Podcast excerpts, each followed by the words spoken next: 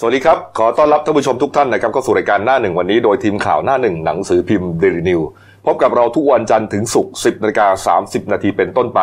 ทาง YouTube The New Life ขีด GS นะครับเข้ามาแล้วกด Subscribe ติดตามกันหน่อยครับ วันนี้วันพุธกลางสัปดาห์ครับ พุธ 18 มีนาคม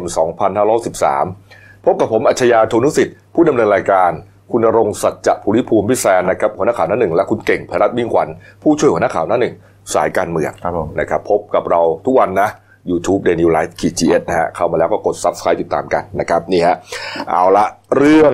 ประเด็นนะครับตอนนี้กำลังร้อนแรงอยู่นะครับไม่ว่าจะเป็นเรื่องของโควิด -19 นะฮะแล้วก็รวมถึงเรื่องหน้ากากอนามัยนะฮะที่หายไปจากท้องตลาด อืม นะครับคือตั้งแต่ที่มีข่าวในบอยเอ่อสอนสุวีอะไรเนี่ยนะครับ ผม พี่แซนนะอ่ะกักตุนสินค้ากันอะไรกันเนี่ยนะจนทุกวันนี้ก็ยังไม่ยังเราก็ยังไม่สามารถซื้อหน้ากากอนามัยได้อันละสองห้าสิบได้นะ ยังไม่มีจริง เออ ก็อย่างที่ผมบอกร้านขายยางไปนั่นแบบนี่สะสะสี่อาทิตย์ก็ยังเหมือนเดิม ผมถามตรงๆอย่างที่บอกเขาบอกว่าเขาเอามาขายไม่ได้เพราะราคามันแพงมันไม่มี ไม่แล้วแล้วแล้วสรุปยังไงอะแล้วที่ผลิตกันแล้วมันไปไหนวะเนี่ย ที่ ผม ส่ง สง ไป สัย หรือว่าเหลือพวกเราหาซื้อกันไม่ได้เอง คือคืออย่างนี้ไอไอไอคำว่ากักตุนเนี่ยอ่ะโอเคมันมันต้องยอมรับว่ามันน่าจะมีจริง มี อ่ะมีแน่นอน แล้วมวลมันควรจะต้องจบตั้งแต่ตั้งแต่เจอในบอยเนี่ยกักตุนแล้ว ถูกต้อง โอ้โหเจอกระบวนการใหญ่อย่างนี้โรงงาน เออ เฮ้ยกระทรวงพาณิชย์คุณต้องจัดการแล้ว ครับ กลายเป็นว่าทุกวันนี้ จนวันนี้ผมก็ยังหาซื้อหน้ากากสองหาสิบไม่ได้นะคุณ ห เก่ง รือมันมีขบวนการที่ใหญ่กว่า นี่ไงขบวนการที่ใหญ่กว่านี่ฮะมาเลยฮะเมื่อวานนี้ครับคุณอัจฉริยะเรืองรัตนพงศ์นะครับประธานชมรมช่วยเหลือเหยื่ออาชญากรรมนะฮะเขาก็ไลฟ์สดนะเขาไลฟ์สดมา 2 วันแล้วล่ะนะครับอ่าเกี่ยวกับเรื่องนี้วันแรกก็คือวันอาทิตย์ที่ผ่านมานะครับแล้วก็เมื่อคืนนี้คือวันอังคารก็ไลฟ์อีกครั้งหนึ่งนะฮะประเด็นที่ไลฟ์เนี่ยนะครับก็ประเด็นเรื่องของการที่ผูกโยงไปนะครับว่าอ่ากระบวนการที่ทำให้หน้ากากอนามัยมันหายไปจากท้องตลาดเนี่ยแล้วทำให้ประชาชนคนไทย หาซื้อไม่ได้ หาซื้อไม่ได้นะฮะโอ้โหซื้อได้ก็ราคากล่องเจ็ดแปดร้อยเป็นพันก็มี ครับผม นะฮะ ต้องท มันอาจจะมาจากอ่ากระทรวงพาณิชย์ ำไหนจะถูกฟ้อง นะฮะเนื่องจากว่ากระทรวงพาณิชย์เนี่ยดูแลกรมการค้าภายใน ครับ นะฮะ ก็ กรมการค้าเอ่อกรมการค้าภายในก็มีปัญหา อืม นะครับ หลังจากที่เอ่อ วันนี้ เจ้ากรมอ่ะนะ ท่าน ฮะ อธิบดี ท่านอธิบดีเนี่ยนะครับอ่าคุณวิชัยโภชนกิจเนี่ย อืม คน เอ่อถูกคำสั่งของนายกรัฐมนตรีนะเรียกว่าข้ามหัวรัฐมนตรีพาณิชย์เลย อืม เหมือนกับว่าจริง ๆ แล้วเนี่ยจริงๆเนี่ยปกติเนี่ยการสั่งย้ายเนี่ยก็ควรจะเป็นหน้าที่เป็นอำนาจหน้าที่ของเอ่อกระรัฐมนตรีพาณิชย์ กระทรวง นะฮะ อ่า แต่เหมือนกับว่าเอ๊ะไม่ทำอะไรสักทีฮะ อืม นายกสั่งเลยฮะเป็นการตบหน้ารัฐมนตรีพาณิชย์เลยต้องพูดตรง ครับ ๆนะฮะ ผม นี่ฮะก็ถึงขั้นว่าทางเอ่อรัฐมนตรีพาณิชย์เนี่ยคุณจุลินทร์ลักษณะวิสิทธิ์เนี่ยเหมือนกับว่ามีการระยับเอ่อระงับใบลาออกไว้ก่อน เพราะว่าหลังจากนั้นเนี่ยคุณวิชัยไปลาออกจากราชการนี่นี่ฮะ แต่แต่จริงๆเมื่อวานนี้เมื่อวานนี้คุณจุลินทร์ก็บอกว่าจริงๆก็บอกว่าคือเขาไม่อยากให้ลาออก อืม แล้วเขาแต่ว่าเขาให้ลาพักร้อนไปก่อนเขาให้ลาพักร้อนไปก่อนนะ อ่า แต่ไม่อยากให้ลาออกแต่เขาไม่ได้บอกว่าเขาระงับนะ อ่า แต่ว่ามีคุณวิชัยเขาบอกว่าเนี่ยท่านท่านยังไม่เซ็น อ่า บอกคุณจุลินยังไม่เซ็น อ่าแล้วแล้วแล้วทำไมคุณจุลินทร์ถึงถึงไม่อยากให้คุณวิชัยลาออกไปอ่ะ ก็ไม่รู้ทำไมแล้วประเด็นคุณจุลินมีสิทธิ์ไม่เซ็นเนี่ยในเมื่อมันคำสั่งของของนายกอะ อ่ะก็นี่ไงนี่ไง อ่ะอ่ะอ่ะเดี๋ยวก่อนนายกสั่ง อ๋อไม่ใช่นะนายกสั่งให้ย้าย ให้ย้ายมาอ่ะอ๋อแต่คุณจุลินไม่เซ็นให้ออก อ่าไม่เซ็นให้ลาออกแล้ว อ๋อ ตอนนี้เขาอยู่ในช่วงพักร้อน อื อื ม ม อ่า เนี่ยเนี่ย เอางี้เดี๋ยวคุณว่าเขาจะออกไม่ออก เนี่ยนี่แหละ นี่คือปัญหาคือคือเราก็มามองว่า เอ๊ะแล้วถ้าอย่างนั้นเนี่ย มันก็มีมันก็มีส่วนที่อาจจะมีข้อพิรุษได้นะว่าเอ๊ะแล้วทำไมทำไมนายกถึงมองเห็นวะทำไมนายกถึงสั่งให้อ่าย้ายคุณวิชัยไปก่อน ไม่แต่ผมมองนี้ไอ้เรื่องของการการสั่งย้ายคุณวิชัยเนี่ย มันมีหลายกรณีกบ อืม มันมีกรณีที่ที่พาดกับทางสมาคมร้านขายยา อืม ใช่ไหมมันมีกรณีที่ว่าจะต้องมาให้ขอโทษขอโทษก่อน แล้วก็มีกรณีไปแจ้งความดำเนินคดีกับกรมเอ่อโฆษกกรมศุลกากรอีก ครับ คืออาจจะไม่ใช่เรื่องของหน้ากากอนามัยที่มันหายไปจากระบบอย่างเดียวหรอก อืม มันอาจจะเป็นเรื่องของของแบบขอโทษนะภาษาไทยก็คือมีเรื่องของเขาไปทั่ว อืม คือ เนี่ยจริงๆเนี่ยความจริงเวลาคุณคุณโดนโดนแถลงกล่าวหาอะไรคุณก็แถลงชี้แจงไปก็จบ ครับ แต่หน่วยราชการกลับมาแจ้งกันเองมันก็ลำบาก ใช่ฮะ ครับผม นี่ฮะก็เมื่อวานนี้ครับคุณอัจฉริยะนะฮะก็เรียกว่าจากที่เอ่อยังอ้อมแอมอ้อมแอมอยู่นะ ดีออกดีออกเนี่ยดีออกที่ปรึกษารัฐมนตรีกระทรวงดังเนี่ยนะครับ ผม เอ่อปรากฏว่าเมื่อวานนี้ก็มีการเปิดเผยชื่อเลย ครับ นะครับเพราะว่าอ่าคุณอัจฉริยะก็บอกเลยนะ บอกเลยว่าคุณนกเขาทนายนกเขาพี่นกเขา อ่า ก็คือคุณนิติธรล้ำเหลือเนี่ยแห ครั ละ บผม เอ่อรับเป็นทนายความให้กับคุณมาริกาบุญมีตระกูล อืม นะเมื่อวานนี้เพิ่งออกชื่อชัดเจนเมื่อวานนี้เองฮะ ครับ นะครับบอกว่าเอ่อรับเป็นทนายความแล้วก็คุณนิติธรเนี่ย ได้ไปแจ้งความ อืม นะฮะเพื่อที่จะดำเนินคดีกับคุณอัจฉริยะแล้ว ครับผม นะครับประเด็นเกี่ยวกับการเอ่อเผยแพร่โดยการโฆษณาอะไรเนี่ยนะฮะ อืม อ่ะแต่ว่าคุณอัจฉริยะเขาก็เหมือนกับว่าเขาก็ไม่สนใจนะฮะอ่ะเราลองไปฟังคลิปนี้ก่อนนะคลิปแรกพูดถึงเอ่อเอ่ยชื่อเสียงเรียงนามกันเรียบร้อยแล้วครับเรื่องนี้ ครับ ฮะ ผม เชิญครับ วันนี้แอลกอฮอล์เนี่ย ไปอยู่ในกลุ่มของแถวแหลมฉบัง แถวเครือสาพัฒน์จำนวนมากเป็นนะครับ เป็นแกนอ่าเป็นถังน้ำมันสองร้อยลิตรนะครับ ซึ่งต้องบอกเลยว่า นี่อ่ะเมื่อกี้อันนี้คลิปผิด อันนี้เป็นคลิปที่สองคลิปที่สองนี่พูดถึงเกี่ยวกับการกักตุน แอลกอฮอล์ แอลกอฮอล์อะไรทุกอย่างหลายแหล่เลยนะไล่มาตั้งแต่ เจลอะไรพวกนี้ใช่ไหม เออ นะฮะ อันนี้ อันนี้คลิปสั้นๆ นาทีเดียวนะฮะ มันมีคลิปก่อนหน้านี้ครับที่พูดถึงประเด็นของการเอ่อเกี่ยวโยงกันนะฮะ ส่งออกอากาศใช่ไหม ถูกต้องฮะ แล้วมันตรีอะไรต่างๆ เนี่ยนะฮะ ประมาณ 3 นาทีได้ไปฟัง อ่ะ ครับ ไหนลองดูครับ แต่ก่อนอื่นนะครับ เดี๋ยวจะขอพูดถึงทีมงานทนายพี่นกเขาก่อน ก็ขอบคุณนะครับที่ยื่นไมตรีในการส่งสัญญาณมาให้ผมถึงสองครั้ง ในการที่บอกว่าเป็นมิตรภาพ ในการที่จะดำเนินคดีกับผมนะครับ ก็ต้องบอกอย่างนี้นะครับว่า สิ่งที่ทีมงานทนายพี่นกเขา รับออเดอร์มาจากคุณมาริกานะ ผมก็ถือว่าต่างคนต่างทำหน้าที่ ผมก็ไม่ได้โกรธเคืองพี่นกเขาแต่อย่างใดเพราะว่าเป็นทนายความเมื่อมีคนว่าจ้างก็ต้องรับทำคดีนะครับ แต่ผมก็อยากฝากทีมงานพี่นกเขานะครับว่า สิ่งที่พี่แถลงข่าวไปเมื่อเช้าต่อสื่อมวลชน ผมฟังแล้วผมน้ำตาไหลนะครับ กลายเป็นว่าพี่พูดเนี่ย เอาดีใส่ตัวหมดเลยนะ พี่บอกว่าผมไม่ผิดอ่ะ นะแล้วก็ผมเนี่ยไปพูดความเท็จนู่นนี่นั่นนะ ในการถแถลงข่าวเมื่อเช้า พี่เป็นนักกฎหมายอาวุโสนะ ระดับก็อายุมากแล้วนะครับ เมื่อวานนี้พี่ก็ไปแจ้งความผมที่สนพญาไทนะครับ สุดท้ายวันนี้พี่ก็มาที่ปอทที่มาถแถลงข่าว พี่ก็บอกว่าผมมีความผิด นะหมิ่นประมาท มีความผิดพรบอคอมพิวเตอร์ ผมว่าพี่น้องเขาเข้าใจอะไรผิดหรือเปล่าครับว่า สิ่งที่พี่กำลังทำเนี่ย เป็นสิ่งที่พี่กำลังดิสเครดิตผมนะครับ เพื่อต้องการทำลายชื่อเสียงผมมากกว่า เพราะพี่รู้อยู่แล้วว่าความผิดหมิ่นประมาทด้วยการโฆษณา มันจะไม่เข้าความผิดพรบอคอมพิวเตอร์ เพราะความผิดพรบอคอมพิวเตอร์มันเกี่ยวกับการหลอกลวงช่อโกง พี่เป็นนักกฎหมายพี่รู้อยู่แล้ว สิ่งที่พี่พูดสวยหรูกลายเป็นว่าผมต้องติดหนี้บุญคุณพี่อีกเพราะพี่บอกว่าความจริงอ่ะทำผิดหลายกรรม แต่เอาแบบมิตรภาพ เอาแค่กรรมเดียว พี่ไม่ต้องปราณีผมครับ นะ ผมยืนยันนะครับว่า ตลอดระยะเวลาที่ผ่านมามีการไลฟ์สดเนี่ยเราพูดถึงที่ปรึกษา รัฐมนตรีที่ปรึกษานักการเมืองเนี่ย ผมยังไม่เคยพูดถึงคุณมาริกา บุญมีตระกูลนะครับ ผมพูดถึงอีดอกนะครับ พี่นกเขารู้อยู่แล้วครับว่าคำว่าอีดอกเนี่ย เป็นคำไม่สุภาพ แต่ไม่มีความผิดตามกฎหมาย อีดอกเนี่ย ผมพูดเนี่ย ผมยืนยันว่าผมพูดอีดอกมาโดยตลอด จะหลายดอกด้วยซ้ำไปนะ ที่ปรึกษารัฐมนตรีก็มีตั้งหลายคน วันนี้ก็ออกมาหลายดอกเลย นะครับคำว่าอีดอกเนี่ย เป็นคำไม่สุภาพ ไม่มีความผิดตามกฎหมายนะครับ ไม่มีความผิดฐานหมิ่นประมาท ไม่มีความผิดฐานพรบคอมพิวเตอร์นะครับดังนั้นพี่เป็นทนายความ ก็ขอบคุณนะที่โทรมาเตือน ผมก็น้อมรับพรุ่งนี้ผมก็ขออนุญาตฝากถึงพี่นกเขา ขออนุญาตดำเนินคดีกับคุณมาริกา ที่สอนอทุ่งสองห้องเวลาสิบนาฬิกานะครับ ในข้อหาแจ้งความเท็จกลันแกล้งผู้อื่นให้รับโทษทางอาญา แต่ผมไม่เอาผิดทาง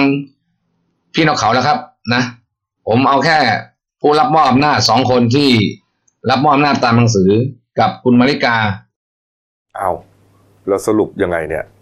สรุปก็คือว่าอ่าวันนี้เนี่ยอ่าเมื่อวานนี้เนี่ยนะก็เหมือนกับมีการแจ้งความจับแล้วเนี่ยนะ แจ้งจับคุณอัจฉริยะ แล้วก็มีการเปิดชื่อแล้วฮะคุณอัจฉริยะก็เปิดเลย อืม นะฮะว่าเอ่อดีออกที่ว่าเนี่ย อืม หมายถึงคุณมาริกาหรือเปล่าแซน คือจริงๆ ตอนแรกอะแกบอกบอกว่า แกไม่ได้พูดชื่อพูดอะไรเลย แต่เมื่อวานทนายนกเขาเนี่ยเขาไปบอกบอกว่า คือต่อให้คุณไม่ได้พูดชื่อเนี่ย แต่การไลฟ์สดของคุณเนี่ยมันก็พาดพิงบ่งบอกชัดเจนว่าเป็นใครอะไรยังไง อืม ด้วยความที่เขารู้สึกว่าเสียหายก็เลยต้องไปแจ้งความ เออ แต่พอคุณอัจฉริยะมาก็อย่างก็เลยบอกว่าเนี่ยคุณมาริกาไปจ้างคุณทนายรกเขาวให้ไปแจ้งจับเขาแล้ว อืม ในข้อในทางความหมายนั่นก็คงหมายความว่าคุณมาริกาเข้าใจว่าคุณคุณเอ่อคุณอัจฉริยะกำลังพูดถึงเธอไงประ ครั มาณ บ นั้นหรือเปล่า เนี่ยครับก็ อืม เรื่องนี้เนี่ยนะครับก็เมื่อวานนี้ครับที่พักประชาธิปัตย์นะครับกุลาเมศรัตนชเวงโฆษกของพักนะฮะ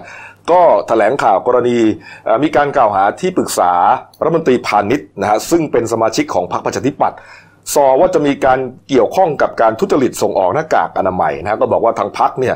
สนับสนุนให้มีการตรวจสอบเรื่องนี้อย่างเต็มที่ เพราะว่าถ้ามีใครผิดนะฮะในฐานะที่เป็นสมาชิกพักเนี่ยก็จะไม่เอาไว้อะเพราะว่าจะทำให้พักเขาเสื่อมเสียชื่อเสียง ถูกต้อง นะฮะนี่ฮะอ่าเมื่อถามถึงคลิประบุเสียงอ่าระบุว่าเป็นคนของพรรคประชาธิปัตย์โทรศัพท์ไปหา คุณอัจฉริยะเรืองรัตนพงศ์ฮะประธานชมรมช่วยเหลือเหยาจกรรม ที่ออกมาเปิดเผยข้อมูลนะคุณละเมฆก็บอกว่า ไม่มีคนของพรรคโทรศัพท์ไปข่มขู่แต่อย่างใดนะฮะก็อ่ายืนยันว่าอ่าไม่มีไม่มีส่วนเกี่ยวข้องนะส่วนจะให้ออกจากตำแหน่งตามมาตรฐานพรรคหรือไม่เนี่ยต้องรอให้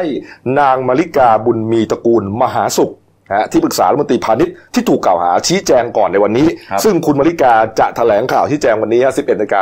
45 นาที เกี่ยวกับเรื่องนี้ ส่วนประเด็นที่คุณอ่าราเมศบอกว่ามีคนของพักโทรศัพท์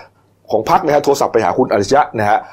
ไม่รู้คลิปนี้หรือเปล่านะอ่ะลองฟังดูว่าเพราะว่าคุณคุณอาชยะเนี่ยได้เผยแพร่คลิปโทรศัพท์นี้เนี่ยนะครับอ่าทางเพจ Facebook ของเขาอะเชิญฟังครับ เอ่อไม่ไม่ใช่เราบอกกันไว้ก่อนว่าเดี๋ยวเดี๋ยวจะไปว่าผมคุยกันแล้วนั่นนะแต่ก็ดำเนินการพี่ก็ดำเนินการพี่เป็นเต็มที่แหละนะ ก็ไม่เป็นไรก็พรรคประชาธิปัตย์จะดำเนินคดีผม คุณจุลินทร์จะดำเนินคดีผม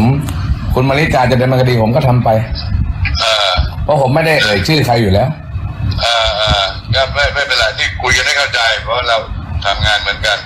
แล้วก็พี่ก็ตอบเต็มที่ไปไม่มีอะไร อืม นะ ก็ทำไป เอ่อ อืม คือคือบอกบอกบอกบอกให้รู้กันไว้ จะได้เข้าใจกันนะ ไม่เพราะว่า ผมก็ยืนยันว่า นะ ผมทำเพื่อประเทศชาติ ใคร ผมเข้าใจ ใครทำใคร ยืนยันไปเลย ใครเอาหน้ากาก เนี่ย ใครเอาหน้ากากไปก็ต้องรับผิดชอบอยู่แล้ว เออก็ตามนั้น เออเอาตามนั้น ครับ นะพี่ก็ยืนยันไป ผมเรียนมาบอกพี่ไปก่อน อืม นะพี่จะทำอะไรก็ต้องหารือกันแหละ เพราะผมเข้าใจอยู่เรื่องธรรมชาติเนี่ย ก็ผมก็รู้อยู่แล้วว่า โอเค นะใครทำอะไรก็ทำไป อยากฟ้องผมก็ฟ้องไป ผมไม่ซีเรียสอยู่แล้ว อ่าโอเค โอ โอ เค เค ครับ เข้าใจกันนะ ค โอ รับ เค โอเคครับ ได้ได้พี่สวัสดีครับสวัสดีครับ นะฮะและสุดท้ายคุณอัจฉริยะก็ระบุนะครับว่าเสียงที่คุยเนี่ยก็คือคุณคุณนิติธรล้ำเหลือนั่นแหละ พี่นกเขาทนายนกเขา ตรงๆนะผมฟังดูจากคลิปเนี่ยนะ อืม เมื่อวานนี้ผมก็นั่งฟังดู ครับ จริงๆแล้วคือเหมือนโทรบอกว่าพี่ เดี๋ยวผมจะต้องไปแจ้งความดำเนินคดีกับพี่นะ เอออ ไรประมาณนี้มันผมว่ามันไม่ได้ข่มขู่นะ เออเออเออ ถ้าถ้ามุมมองผมนะ เออ คือโทรไปบอกเหมือนเหมือนรู้จักกันอ่ะ เออ พี่เดี๋ยวผมต้องไปแจ้งความนี้คุณอาจจะบอกงั้นก็ว่ากันตามกฎหมายน้องไม่มีปัญหา เออ ถ้าประชาธิปัตย์จะแจ้งจับพี่ก็แจ้งแต่ว่าพี่ก็ไม่ได้พูดชื่อใครนะ ตอนที่พี่ไอไอไลฟ์สดตอนนั้นน่ะ อืม นะตอนนั้นนะครับแกก็พูดเสร็จแล้วตอนหลังพอแจ้งความจับก็เลยมารู้อ๋อแกอาจจะหมายถึงคุณมาริกาหรือไม่ใช่หรือไงหรือเปล่าไม่รู้ ก็ยืนยันแล้วครับว่าเป็นกุมาริกานั่นแหละฮะอย่างเมื่อวานเนี่ยนะครับเรื่องนี้ฮะคุณนิติธรล้ำเหลือครับ ก็ได้รับมอบอำนาจจากนางมาริกาเนี่ยนะครับเข้าแจ้งความกับพันตำรวจโทนิติธรเดชระพีนะฮะรองผู้กำกับการสอบสวนนะบกปอทครับให้ดำเนินคดีกับนายอัจฉริยะเรืองรัตนพงศ์ฮะในข้อหานำข้อมูลอันเป็นเท็จเข้าสู่ระบบคอมพิวเตอร์ กรณีที่ไปไลฟ์สด ผ่านเพจ Facebook ชมรมช่วยเหลือเหยื่ออาชญากรรม เชื่อมโยงนะระบุว่าเชื่อมโยงมีนักการเมืองหลายกลุ่ม พาดพิงว่ามีหญิงสาวที่เป็นที่ปรึกษารัฐมนตรีในรัฐบาล เป็นคนรับส่วนต่างในการเอ่อตั้งบริษัทส่งออกหน้ากากอนามัยไปยังต่างประเทศ นี่ก็ตามนี้แหละ สรุปแล้วตัวละครเนี่ยครบถ้วนแล้ว เพียงแต่ว่าจากนี้ไปเนี่ยก็อยู่ที่ทั้งสองฝ่ายจะต้องพิสูจน์ความจริงนะฮะว่า ใช่ คุณอัจฉริยะจะพิสูจน์ได้ไหม ว่ากระบวนการเอ่อโกงหน้ากากกักตุนหน้ากากทำให้พี่น้องประชาชนเดือดร้อนเนี่ยคือกลุ่มนี้ อืม กลุ่มของคุณมาริกาแล้วก็ตามแต่เนี่ยนะเออเราก็อ่าวอ่านตามรายงานข่าวเนี่ย ครั ฮะ บผม ส่วนคุณมาริกาก็ต้องไปแก้ต่างให้ได้ อืม นะว่าว่าเออไม่ได้ทำนะไม่ได้ทำ คือ นี่ ก็ไม่ว่าที่พยานหลักฐานนั่นแหละฮะ ครับ เพราะเรื่องนี้ก็เดี๋ยวเข้าสู่กระบวนการยุติธรรมไป นี่นี่ครับอ่าแล้วก็สุดท้ายเนี่ยนะฮะเอ่อครับผมก็มีอีกคลิปหนึ่งนะอีกคลิปหนึ่งเนี่ยคุณอัจฉริยะบอกประมาณว่าการกักตุนในหลาย ๆ เรื่องเนี่ย มันมีพรรคการเมืองเข้ามาเกี่ยวข้อง ไล่มาตั้งแต่เอ่อน้ำมันปาล์ม อ๋อ หลายปีที่แล้ว อืม นะและปัจจุบันเนี่ยมันก็ไม่ใช่แต่หน้ากากอนามัยนะฮะมันมีแอลกอฮอล์ด้วยอะไรด้วยหลาย ครับ อย่างฮะลองไปฟังกันครับ วันนี้แอลกอฮอล์เนี่ย ไปอยู่ในกลุ่มของแถวแหลมฉบัง แถวเครือสาพัฒน์จำนวนมากเป็นนะครับ เป็นแกอ่าเป็นถังน้ำมันสองร้อยลิตรนะครับ ซึ่งต้องบอกเลยว่า มันยิ่งกว่าทองคำนะการปั่นของแพงเนี่ย เป็นทุกยุคทุกสมัยสำหรับรัฐมนตรีของพรรคประชาธิปัตย์นะครับ ถ้ามาอยู่กระทรวงพาณิชย์ ไม่ว่าจะเป็นน้ำมันปาล์มหน้ากากแอลกอฮอล์เจลฝีมือเขาทั้งนั้นสิ่งที่ผมพูดในวันเนี้ยนะครับ พี่น้องประชาชนลองคิดดูสิครับว่าทำไมเขายังเฉยเมย แถมยังไม่อยากให้อธิบดีลาออก เพราะถ้าลาออกเมื่อไหร่ก็คือ ยิ่งเสียหน้ามากเท่านั้นจึงเหล่าเนี้ยเจ้าก็ทำเหมือนผมทำ เขาก็จะเป็นการพิสูจน์ว่าเขาไม่มีส่วนเกี่ยวข้องเขาตรวจสอบเลยทุกขั้นตอนเหมือนผมทำเนี่ย วันเนี้ยที่ผมทำนะครับพี่น้องประชาชนคนไทยทั้งประเทศครับ ถ้าท่านมีปัญหาเกี่ยวกับหน่วยงานราชการ ท่านสามารถขอข้อมูลข่าวสารได้นะครับทำหนังสือขอข้อมูลได้นะครับ หน่วยงานราชการต้องมอบให้ท่านครับ เพราะว่ามีพรบข้อมูลข่าวสารมาตราเก้าระบุไว้ชัดเจน เอานะยังเป็นหนังชีวิตนะ เรื่องหน้ากาก แต่คุณเชื่อไหมทั้งเรื่องไอ้สองร้อยล้านชิ้นกับเสียบอยอะนะ อืม คือที่ตำรวจบอกว่าไม่ไม่ใช่ละไม่มีไม่มีการกักตุน อืม ตำรวจกันเชื่อกันไปแบบนั้น แล้วเรื่องเนี้ยโคตรนานเลย อืม โคตรนานเลยจากความกว่าจากกว่าความจริงจะกระจ่างเชื่อผมไหมโคตรนานเลย อืม เพราะฉะนั้นเราเราอาจจะโควิดอาจจะไปแล้ว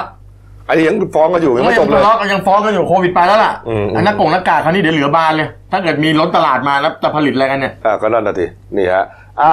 เอาละครับ เดี๋ยวก็ตามต่อแล้วกันนะเรื่องนี้ก็น่าจะยังอีกยาวอย่างที่พี่แซนบอกเนี่ยนะครับ มาดูเมื่อวานนี้หน่อยนะครับไฮไลท์นะครับอยู่ที่ทำเนียบรัฐบาลนะเมื่อวานนี้ช่วงบ่ายๆครับท่านนายกครับพลเอกประยุทธ์จันทร์โอชานะครับได้แถลงเลยเองเลยนะฮะที่ประชุมครมครับมีมติตามที่คณะกรรมการบริหารสถานการณ์ การแพร่ระบาดของโควิด -19 เสนอ 6 ด้านด้วยกันนะฮะด้านแรกก็คือด้านสาธารณสุขนะครับอ่ามีการ ป้องกันและสกัดกั้นการนำเชื้อเข้าสู่ประเทศไทยนะฮะข้อ2ครับด้านเวชภัณฑ์ครับมีการป้องกันให้เร่งผลิตในประเทศนะฮะและจัดหาจากต่างประเทศให้พอเพียงฮะหมายถึงว่าเร่งเอ่อผลิตด้านเวชภัณฑ์ป้องกันเนี่ยนะครับ ส่วนข้อ3ครับด้านข้อมูลข่าวสารครับก็ต้องฟังข้อมูลจากรัฐบาลซึ่งมาจากสองแหล่งนะฮะก็คือกระทรวงสาธารณสุข และก็ศูนย์ข้อมูลโควิด -19 นะฮะ ข้อ 4 ครับ ด้านต่างประเทศครับ มีการจัดตั้งทีมงานเพื่อดูแลคนไทยในต่างประเทศ ข้อ 5 ครับ อันนี้สำคัญนะครับ เดี๋ยวเราจะมาขยายครับ ข้อ 5 คือด้านมาตรการป้องกันเพื่อลดโอกาสการแพร่ระบาดของโรค ในสถานที่ต่างๆ ที่มีความสุ่มเสี่ยง อันนี้เรื่องเยอะมาก อืมเยอะ ส่วนข้อ 6 ครับ ก็เป็นมาตรการดูแลเยียวยาผลกระทบที่เกิดจากโควิด -19 นะฮะ ผม ข้อ 5 ที่บอกว่าเอ่อมาตรการป้องกันต่างๆฮะนี่ฮะมันจะเริ่มมาจากนี่ครับอ่าท่านนายกนะฮะบอกว่าเริ่มต้นนะครับก็เอ่อจะต้องเอ่อลดการสุ่มเสี่ยงนะฮะลดโอกาสที่จะมีการแพร่ระบาดในสถานที่ต่างๆนะครับ ไม่ว่าจะเป็นด้านการปิดเอาเริ่มต้นก่อนเลยแล้วกันนะฮะ อ่า ให้มีการปิดสถานบริการนะฮะทุกแห่งนะครับในเขตกรุงเทพและปริมณฑล 14 วันด้วยกันนะครับก็ตั้งแต่วันที่ 18 มีนาคมคือวันนี้เลยนะ จนถึง 31 มีนาคม อันนี้ชุดแรกก่อน ค นะ รับผมชุดแรก คือถ้ามันยังเอาไว้อยู่เนี่ยก็อาจจะขยาย ใช่ แต่เริ่มต้นเนี่ยแน่นอนครับ 14 วันนี้ครับ สถานบริการในเขตกรุงเทพมหานคร และปริมณฑลทั้งหมดปิดเกลี้ยง สถานบริการที่ว่าเขาแบ่งแยกนะพี่แซน อืม เออก็ก็จะแบ่งไปอย่างนี้นะครับ บอกว่าเอ่อสถานที่มีคนเข้ามารวมกลุ่มกันเป็นกิจวัตรก็คือมาทุกวันมาเท่าเท่าเดิมทุกวัน อืม พวกนี้ครับ เช่นมหาวิทยาลัย โรงเรียนนานาชาติ สถาบันกวดวิชา โรงเรียนต่างๆนะ ถูกต้อง พวกนี้ปิด ปิด ปิดเลย ปิดเลย ปิดเลยครับ ครับ ส่วนส่วนที่สองครับอ่าสถานที่มีคนมารวมตัวกัน แต่ไม่เป็นกิจวัตร ครับ อันนี้พวกอะไรฮะ ก็พวกสนามมวย อ่า สนามกีฬา อืม สนามม้า อืม พวกนี้ฮะ ครับ ก็คือบางวันอาจจะคนมากคนน้อยแล้วแต่ไม่มีการบังคับกัน พวกนี้ก็ปิดเช่นเดียวกัน ปิดเช่นเดียวกัน ครับ แล้วอีกที่สำคัญก็คือเรื่องของผับ สถานบันเทิง สถานบริการนวดแผนโบราณ โรงมหรสพต่างๆฮะปิดเกลี้ยง อันนี้ปิดหมด โรงหนัง โรงหนังก็ปิด ผับ ครับ อ่า บาร์โรงหนังปิดหมด ที่มันมีโอกาสคนไปอยู่กันรวม ใช่ เยอะๆแล้วก็มี ต้อง โอกาสที่จะเปล่งเสียงออกมา ก็ เชียร์กีฬาใช่ไหมคุณเก่ง น้ำลายกระเด็น ร้องเพลงดัง อืม ๆ คอนเสิร์ต ครับ พวกนี้ครับปิดหมด ครับ เอ๊ะแล้วพวกงานแต่งงานเนี่ย เขาบอกว่างานพวกเนี้ยก็ก็ปิด เพราะว่าถ้าเกิดว่าเขาบอกอ่ะงานอะไรก็ตามที่มันน่าจะมีคนมากกว่า 100 คน ดูจากคนเป็นหลักเนี่ย อืม ให้งดไปหมด อืม งดไปหมดไม่ว่าจะเป็นเนี่ยฮะไอ้นี่เมื่อกี้บอกไปแล้วสนามมวยสนามม้าสนามกีฬาพวกนี้ก็ปิดนะคุณกบ ครับ อันนั้นก็ปิดแล้วแบบคอนเสิร์ตอ่าการจัดแสดงสินค้า กิจกรรมทางศาสนางานกีฬาพวกเนี้ยงดหมด กิจกรรมต่างๆเช่น สมมติมีเวียนเทียน อ่างด วันพระใหญ่ไปทำบุญร่วมๆกัน งด ไม่ต้องไป งดหมด คือบางทีเขาก็บอกเอาเอาเกณฑ์ที่หนึ่งร้อยคนเป็นเกณฑ์ ถ้ามีสมมติคุณกบจัดงานวันเกิดคุณกบเองนะ ถ้าร้อยคนก็ยกเลิกเลยจะจัด คือคือไอ้ประเด็นงานบวชงานศพงานแต่งเนี่ยจริง อืม ๆผู้ว่าต้องทำให้ชัดนะ ต้อง เพราะเพราะว่าถ้าเกิดไม่ไม่ชัดเนี่ย ต่างจังหวัดเขาจะมีจัด คนมันก็ยังไม่เคลียร์ แต่ แต่ ว่า ว่า เฉพาะแค่ตรงนี้ไง แต่ว่ามติคลมเนี่ยมาสำหรับพื้นที่กรุงเทพกับปริมณฑลเท่านั้น อีกห้าจังหวัด อ่าใช่ นี่ฮะ คนก็สงสัยนะฮะว่าเอ่อกรุงเทพและปริมณฑลเนี่ย อืม ปริมณฑลเนี่ยมีประจังเอ่อจังหวัดอะไรบ้าง คือถ้าเรายึดตามยึดตามของกระทรวงมหาดไทยเนี่ยนะครับ ซึ่งเขาเป็นคนดูแลเนี่ยมันก็จะประกอบด้วยนครปฐมปทุมธานีนนทบุรีสมุทรสาครสมุทรปราการ อืม บางคนก็เรียกว่าเมืองบริวารของกรุงเทพ แต่จริงๆคำว่าปริมณฑลแปลว่าเอ่อโดยรอบ โดยรอบ โดยรอบจริงๆเนี่ยจะขาดไปอีกจังหวัดหนึ่งนะฮะ ทางขวามือเห็นไหมฮะ มั มัน น จะ จะ มี มี ใช่ไหม คือจังหวัดฉะเชิงเซา อืม นะฮะก็คือว่าจังหวัดที่มีพื้นที่ติดกรุงเทพมหานครเลย แต่ว่าเอ่อในประกาศของมหาดไทยเนี่ยเขาจะไม่รวมฉะเชิงเซา ไม่ร ด้ ว วย มครับไม่รวมเขายึดตามนู้นแต่ว่าอันเนี้ยต้องไปดูว่าเมื่อวานเนี่ยก็ไม่ได้มีคนถามเลยขยายความว่า เออ จะไปกินถึงฉะเชิงเซาหรือเปล่า เออเพราะว่ามันมีผลนะ เออ ะมันถ้าเขาไม่ทำตามก็มีกฎหมายอีก ไม่ต้องอย่าลืมนะ เพราะว่านายกไก่อะนายกไก่ของคนแปดริ้วนะ เออจริงด้วยนะ ใช่ไหม ใช่ นายกไก่ของคนแปดริ้วว่ามันจะเกี่ยวข้องหรือเปล่าทางนู้นด้วยอันนี้เดี๋ยวเดี๋ยววันนี้ผมว่าเดี๋ยวให้นักข่าวไปถามให้ชัด อืม ว่าท่านครับตกลงแปดริ้วด้วยหรือเปล่า อืม เออ นี่ฮะแล้วอีกมาตรการหนึ่งก็เอ่อเลื่อนวันหยุดสงกราร อ่า อันนี้ก็ทราบดีเนี่ยนะครับ ครับ ก็คือให้งดไปเลย อ่า ไม่มีวันหยุดนั้นนะฮะสิบสามสิบสี่สิบห้าเนี่ยต้องทำงานกันนะครับนี่ฮะแล้วก็เอ่ออีกเรื่องหนึ่งครับให้งดกิจกรรมที่มีการเคลื่อนย้ายคนข้ามจังหวัดของหน่วยงานที่มีคนจำนวนมาก เช่นค่ายทหารเรือนจำโรงเรียนที่จะต้องมีการเคลื่อนย้ายคนอะไรต่างๆเนี่ยพวกนี้งดหมด ส่วนต่างจังหวัดเนี่ยดูเหมือนว่าจะไม่ได้อยู่ในข่ายนี้ใช่ไหมแต่จริง ๆ แล้วเอ่อเรื่องของการรวมตัวกันเยอะๆเนี่ยก็ต้องให้อำนาจของผู้ว่าราชการจังหวัดเป็นคนพิจารณานะครับว่าจะจะเอากันต่อไหมเรื่องไงเพราะมันก็สุ่มเสี่ยง อืม เอ้ยผมถามนิดนึงผมเมื่อเมื่อวานนี้มีคนโทรมาถามบอกบอกแซนแซนแล้วแล้วร้านข้าวต้มอ่ะ อืมร้านอาหารเนี่ยเอ่อไม่ได้อยู่ในข่ายนี้ ไม่อยู่ใช่ไหม แม้จะในกรุงเทพมหานครและปริมณฑลก็ตามนะเพราะว่ามันเป็นเรื่องของการกินการอยู่เนี่ยนะเพียงแต่ว่าก็มีมาตรการให้ร้านอาหารเนี่ยจะต้องดำเนินการ เช่น เช็ดโต๊ะด้วยแอลกอฮอล์ต่างๆนะครับเอ่อเช็ดลูกบิดประตูนะครับจานชามต้องทำความสะอาดนะฮะรวมถึงอ่าอันใส่หน้ากากอนามัยของบริกรต่างๆนะครับส่วนลูกค้าเนี่ยก็ต้องมีแอลกอฮอล์ให้เขาเช็ดอะไรประมาณเนี้ย ไม่แต่ ต้องมีมาตรการอ่ะ แต่เมื่อวานผมก็เลยก็เลยเข้าไป กิ เสิ น ร์ช อยู่บ้านดีกว่าไหมมันจะวุ่นวาย เมื่ ไหมอวานก็เลยเข้าไปเสิร์ชหาดูว่าไอ้พรบสถานบริการพศ 2509 ซึ่งเราใช้กันอยู่เนี่ยความหมายของสถานบริการเนี่ยคืออะไร ครับ เขาบอกบอกว่าหนึ่งสถานเต้นลำลำวงหรือลองแงงลำวงนี่เขาเรียกลองแงงได้ไหม ใช่มันมันมีมันมีอยู่ในนั้นนะ อ่าประเภทที่มีและประเภทที่ไม่มีหญิง หญิงพาร์ทเนอร์บริการ ครับ โอ้โหนี่เก่ามากนะกฎหมายพาร์ทเนอร์เนี่ย ครับ สองก็คือสถานสถานที่ที่มีอาหารสุราน้ำชาหรือเครื่องดื่มอย่างอื่นจำหน่ายและบริการ โดยมีหญิงบำเรอหรือสำหรับปนปฏิบัติลูกค้า หรือโดยที่มีสำหรับที่พักผ่อนหลับนอนให้บริการนวดลูกค้านี่คือลงนวดเราเข้าใจได้ ครับ แล้วก็สามสถานอาบนำอาบน้ำเขาเรียกอาบน้ำนะ นวดอบตัว ที่มีผู้ให้บริการแก่ลูกค้าสี่สถานเนี่ยสถานที่ที่มีอาหารสุราน้ำชาเครื่องดื่ม อย่างอื่นจำหน่าย โดยมีดนตรีเล่น หรือการแสดงผู้ความบันเทิง อันนี้ก็คงไม่ไม่ไม่ใช่ร้านข้าวต้มนะ คือคือมันอยู่ในอยู่ในคำในข้อในกฎหมายอะเขาก็ต้องระบุให้ชัดเจน อืม และสมัยก่อนเนี่ยมันก็มีพวกนั้นจริงๆ ใช่ นะฮะ มีพาร์ทเนอร์มี อ่า จริง นี่ฮะแต่ว่าเอาละก็ก็ต้องปฏิบัติตามอะนะ ค เพ รับ ราะถือ ผม ว่าเป็นเป็นมาตรการมันก็เพื่อความปลอดภัยของพวกเรานี่แหละนะครับ เดี๋ยวเดี๋ยวสเต็ปต่อไปหลังหลังจากปิดแล้วเนี่ยเอ่อเท่าที่ได้ข่าวมาเนี่ยเดี๋ยวรัฐบาลเขาจะบิ๊กคินนิ่งนะ อืม จะแบ่งแบ่งเป็นโซนเลยสถานบริการร้านค้าแล้วก็แหล่งท่องเที่ยว ครับ แล้วก็จะจะเริ่มพ่นฆ่าเชื้อละ อืม ถ้าเกิดปิด นี่ฮะ อ่ะ มีไปดูอีกเรื่องหนึ่งนะครับ นี่ฮะ เป็นประเด็นอยู่เหมือนกันนะครับ ยอดผู้ติดเชื้อนะฮะ อืม เอ่อ ทั้งโลกตอนนี้เนี่ยทะลุทะลวงไปจนจะ 2 0 0 0 0 0 รายแล้วนะครับ ไปดูรายจังหวัดหน่อยเอ่อรายประเทศหน่อยนะครับ ว่าแต่ละประเทศเนี่ยเขาติดกันขนาดไหนนะครับ ผม ครับดูนะฮะจีนเนี่ยเอ่อนำโด่งแน่นอนฮะแปดหมื่นกว่าคนฮะตายไปสามพันกว่าคน แต่ตอนนี้เนี่ยจีนเนี่ยยอดผู้ติดเชื้อเนี่ยน้อยมากนะ เขาคุมได้แล้วนี่ เอ ใช่ อ ไหมฮะ เออเหมือนกับขึ้นมาแค่คนสองคนอะไรเองนะ ใช่ใช่ ไม่น่าเชื่อนะเก่งมาก อืม นะครับ แต่ว่าอ่าอิตาลีครับมาเป็นระดับสองครับ ติดไปสามหมื่นกว่าครับ ตายไปสองพันห้าม โอ้โห นี่ฮะ คงไม่หยุด นะฮะอิหร่านครับ อันดับสามครับหมื่นหกพันนะฮะติดเชื้อนะฮะตายไปเกือบพันคนแล้วฮะสามประเทศที่ว่านี้ห้ามเดินทางเข้าออกครับนะฮะ อืม นี่นะฮะแล้วก็ลองลงมาไล่ลงมาสเปน เยอรมนีนะครับเกาหลีใต้ฝรั่งเศส อเมริกา สวิตเซอร์แลนด์ อังกฤษ เนเธอร์แลนด์ นอร์เวย์ ออสเตรียสิบอันดับสิบกว่าอันดับที่เห็นเนี่ย ยุโรปเยอะมากเลยนะ ใช่ฮะนั่นหมายความว่าอ่าศูนย์กลางของการกระจายโรคมันเปลี่ยนแล้วนะฮะ ยุโรปนะ ใช่ครับ ทีแรกเนี่ยอยู่ที่จีน อืม นะครับ ตอนนี้เนี่ยเปลี่ยนแล้วฮะ อืม ไปอยู่ยุโรปฮะแล้วก็ยังไม่มีทีท่าว่าจะหยุดได้ด้วยนะนี่เรื่องใหญ่มากนะครับเนี่ยก็ยอดผู้เสียชีวิตนะฮะทั้งโลกนะฮะตอนนี้นะครับก็ทั้งหมดฮะอัปเดตล่าสุดเมื่อเช้านี่เองนะครับ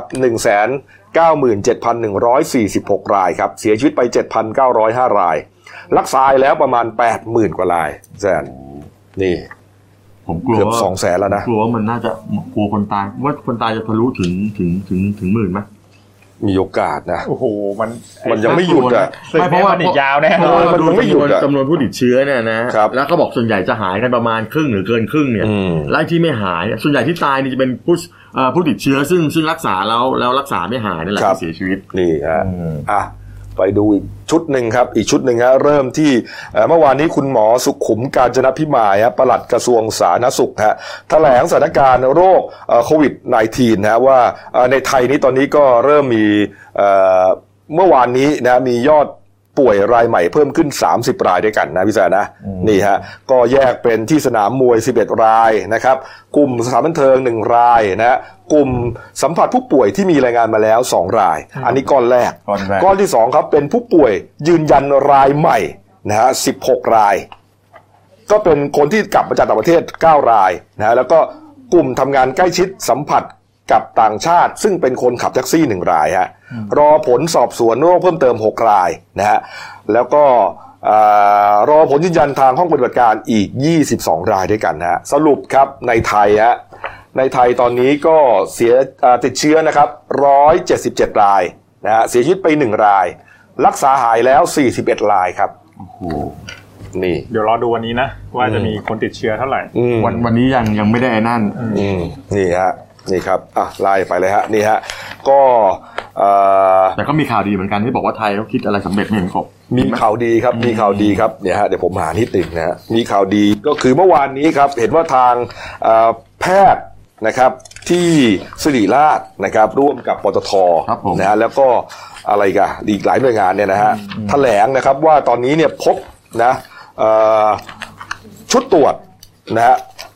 พบชุดตรวจแล้วนะครับ ชุดตรวจเรื่อง คือเมื่อวานนี้ครับอ่าฝ่ายสื่อสารและก็ภาพลักษณ์องค์กรของปตทนะครับเรียกว่าท่านๆปตทเขาก็เขาบอกว่าอ่ามีการแถลงข่าวว่าทางเนี่ยทางเนี่ยคุณนายชาญศิลป์ฮะตรีนุชกรเนี่ยประธานเจ้าหน้าที่บริหารและกรรมการผู้จัดการใหญ่เนี่ยพร้อมศาสตราจารย์ดอกเตอรนายแพทย์ประสิทธิ์ วัฒนาพานะฮะคณะบดีคณะแพทยศาสตร์ศิริราชพยาบาลนะฮะมหาวิทยาลัยมหิดลนะฮะแล้วก็ศาสตราจารย์ อืมเนี่ยฮะก็หลายก็เป็นนักวิชาการหลายท่าน ครับ นะ ผ ฮะ ม ร่วมกับเอ่อสถาบันของอเมริกาด้วยนะ ครั ฮะ บผม แล้วก็มีเครือข่ายของเราครับกรมวิชาการแพทย์นะฮะ อืม โรงพยาบาลพระปกเกล้าจันทบุรีครับ ได้พัฒนาชุดตรวจวินิจฉัยโควิด -19 ฮะให้สามารถตรวจโรคได้ภายใน 30 ถึง 45 นาที ใช่ เรียกว่าเร็วกว่าวิธีในการตรวจปัจจุบัน แล้วก็ค่าใช้จ่ายแค่อ่าประมาณชุดละไม่เกิน 500 บาท มีกำหนดเลยว่าว่า475 บาทนี้เลยนะก็คือถูกนะฮะถูกกว่าปัจจุบันที่3,000นะถึงหมื่น ด้วย กว่า ถูกด้วยเร็วด้วย เร็วด้วยครับ ก็ อืม งบประมาณก็ได้มาจากกลุ่มปตทแล้วก็ธนาคารไทยพาณิชย์ ตอนนี้อยู่ระหว่างการทดสอบความแม่นยำเบื้องต้นนะว่าจะออกมาน่าเชื่อถือได้ขนาดไหน ก็จะต้องทดสอบในเคสต่างๆ ประมาณ 100ถึง200 กรณีครับนี่หากว่าแม่นยำก็จะได้เอามาใช้ตรวจกันแบบว่าเป็นเป็นเรื่องเป็นราวต่อไป นั่นหมายความว่าเราก็ไม่ต้องไปที่โรงพยาบาลแล้วใช่ไหมไอ้ ใช่ ที่สี่พันหมื่นหนึ่ง ถูกต้องฮะไม่ต้องไปแล้ว เหมือนเขาบอกเหมือนคล้ายๆอะไรน้ำยาตรวจคันอะไรก็ตรวจได้เลย ใช่ตรวจได้เลย อ๋อ ตรวจง่ายขนาดนั้นเลยฮะ อืม ตรวจง่ายขนาดนั้นเลย อืม เมื่อวานนี้ผมก็คุยกับคุณหมอที่เป็นรองผู้อำนวยการสถาบันบำราศ เออ นาดู รู้สึกจะ เขาก็บอกว่าเขาก็ตรวจไม่ยากนะ แค่ล้วงจมูกเข้าไปนิดเดียวอะ อืม ล้วงจมูกเข้าไปแล้วก็เอาเชื้อนั้นมาตรวจ ถ้าคนที่มีเชื้อโควิดเนี่ยมันติดอยู่ในเยื่อบุโพรงจมูก อ่า แน่นอน โอ้ เออผมก็เลยงงว่าอุ๊ยทำไมมันแพงจังวะ ไม่แต่บางคนแต่ว่าระยะเวลาในการตรวจตามโรงพยาบาลที่ผมดูบางทีมันใช้เวลาหลายชั่วโมงครับผม เขาสี่ชั่วโมงแล้วมันเกี่ยวอะไร เอออ๋ อ๋อมันถึงว่าขบวนการเข้าห้องแลบต่างๆ ถูก ใช่ไหม ต้องถูกต้อง อืมนี่ฮะอ่ะมีอีกหลายเรื่องราวนะครับ ที่น่าสนใจนะพี่แซนนะครับ ผม อ่ะไล่ไปเลยครับเชิ ก็ ญนะ เอาเอาไปต่างประเทศเมื่อวานเห็นก็บอกว่ามีมีคนป่วยออกมาโวยออกมาบอกบอกแสดงอาการเหมือนกบเห็น คือคนที่เป็นคนป่วยจริง อืม นะฮะเราไม่เคยเห็นนะ ใช่ แต่เพราะ ใช่ ว่าเขาก็ปิดบังก็เป็นความลับของผู้ป่วย แต่คนนี้เขาไลฟ์สด Facebook เขาเองเลย เขามาอภิออธิบายนะก่อนว่าเขาจะป่วยเนี่ยมันเกิดอะไรขึ้นนะฮะก่อนที่เขาจะป่วยเกิดอะไรขึ้น คนนี้เป็นเซนเซียนมวยนะฮะชื่อว่าเปาเปียวบางบัวทองนะฮะคุณเปาเปียวบางบัวทองว่าไงพี่แซน คุณเปาเปียวเขาก็บอกบอกว่าเนี่ยฮะเขาเขาก็คือบอกวันเขาบอกวันที่สองนี่เขาตื่นเช้ามาเนี่ยจมูกเขามีความรู้สึกว่า มันไม่มีอะไรอ่ะติดอยู่ในโพรงจมูกนะ ปกติเวลาคนมีน้ำมูกเป็นไข้มันก็จะใสๆอะไรออกมาใช่ไหมแต่อันนี้เขาบอกมันไม่ใช่มันรู้สึกว่า มันมีอะไรติดอยู่อยู่ในโพรงจมูกอ่ะ คือมันไม่มีน้ำมูก ไม่มีน้ำมูก แต่มันเหมือน มันเหมือนมีอะไรคาอยู่ ก็ ติดอยู่ เอาก็ขี้มูกไงขี้มูกแห้งไง ถ้าขี้มูกแห้งผมว่าเขาคงรู้จัก เออ นะ เขาเขาคงรู้สึกวันแปลกกว่าป มั ก นค ติ งไม่ใช่ขี้มูกแห้งหรอเออกใช่ไหม เออเออ เขาบอกพอสักประมาณสิบโมงหายใจก็ไม่เต็มปอดเนี่ยสิบนาทีไม่เกินนั้นอ่ะ หายใจได้ไม่เต็มปอด ก็คือรู้สึกเหนื่อย เออ แล้วคนรู้สึกเหนื่อยเนี่ยเราจะรู้เลยว่าเฮ้ยเป็นอะไรวะ แต่เขาบอกสักพักก็กลับมาเป็นปกติคือมันน่าจะเป็นเป็นในหายหรือเปล่าผมก อืม เสร็จแล้วก็บอกว่าจะมีอาการระคายเคืองที่ผิวมากขึ้นเรื่อยๆเอาครีมมาทามันก็ไม่หายระคายเคืองนะครับ เขาบอกผ่านไปหลายชั่วโมงเรื่องกลับมาหายใจไม่อิ่มไม่เต็มปอด ก็หายใจแรงปล่อยมันรู้สึกเจ็บอีก อืม เจ็บแล้วก็ระคายเคืองรุนแรงมากเขาบอกวันที่สองเนี่ยรุนแรงเลยล่ะ คือตัวเราเนี่ยรู้สึกเหมือนยิบยิบยับยับคันน่ะเขาเรียกว่าคันนั่นแหละเขาก็เลยไปโรงพยาบาลไปตรวจไข้สุดท้ายหมอวัดมาบอกว่าเนี่ยสามสิบแปดจุดห้าพอตอนเย็นก็ลงตอนเย็นนี่เขาบอกพีคมากเลยนะเขาบอกค่าตรวจห้าพันบาท แต่ผมเห็นสภาพแกแล้วแกผอมเองหรือว่าหรือมันไม่เกี่ยวกับโรคใช่ไหม ก็ไม่แน่ใจฮะเพราะเราไม่เคยเห็นก่อนหน้านี้ เออ แต่ว่าก็ถือว่าพี่เขาเอ่อ ออก ก็ มาเปิดตัวให้รู้ว่า ถูกต้อง ออกมาบอกเฮ้ยอาการมันเป็นแบบนี้แบบนี้นะเว้ย เออ คือเป็นแบบนี้แบบนี้นะเว้ย เออ แกไปหรือเปล่าลองดูกันดิ เพราะโรคมันหายได้ เออ นะมันหายได้ครับเขาก็หายกันเป็นหมื่นเลยฮะเพราะว่ามันก็ไม่ใช่ว่าเป็นแล้วมันจะไม่หาย อืม ถูกไหมฮะนี่ฮะเอา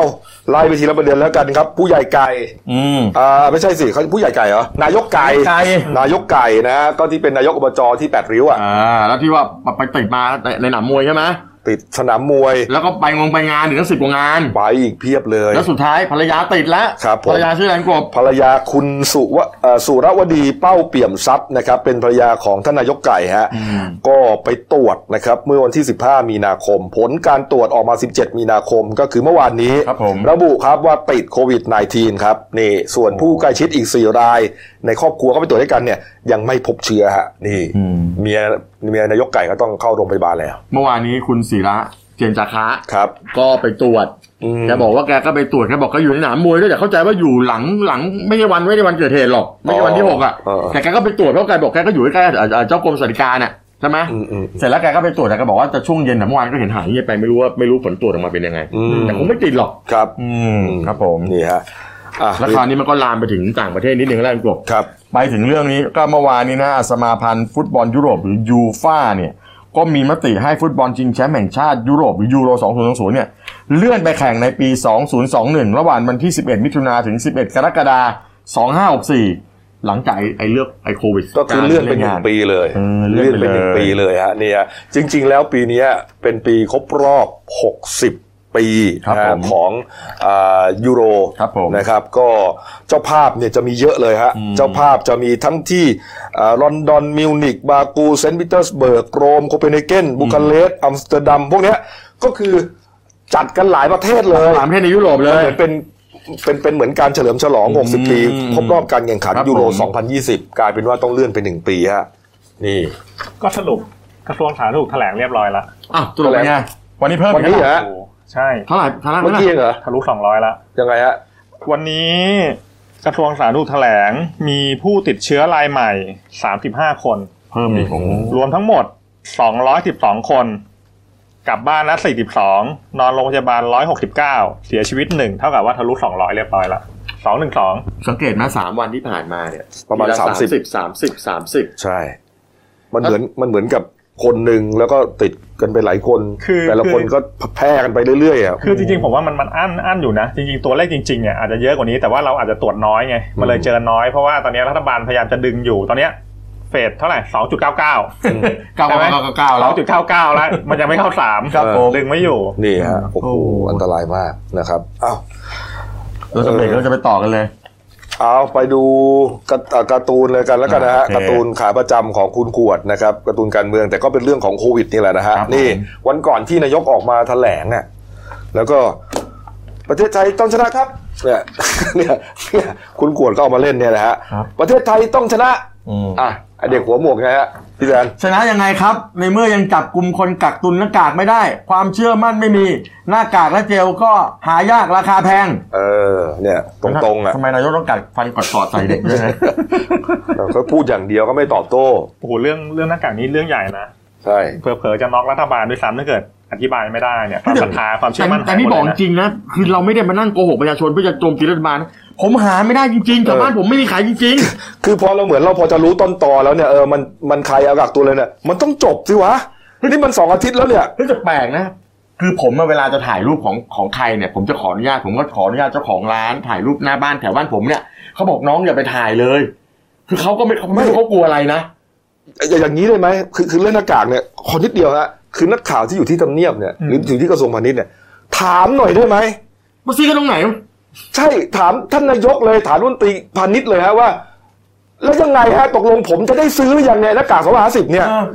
มันคืออะไรวะ เนี่ยกูงงที่ป่ายเลยที่ขอไปฮะผมงงมากนะเนี่ย อืม คุณคุณเก่งเข้าใจไหมคือมันเป็นเจอมาสองสัปดาห์แล้ว อืม พอจะเจอต้นตอแล้วไอ้ ครับ ไอ้บอยอะไรก็เอาปฏิเสธแล้วก็ว่าไป อ่ะ อันนี้ไม่เกี่ยวข้อง อ่า แต่สรุปก็คือว่ารัฐบาลทั้งองค์คาพยพรู้แล้วว่ามีการกักตุน อ่า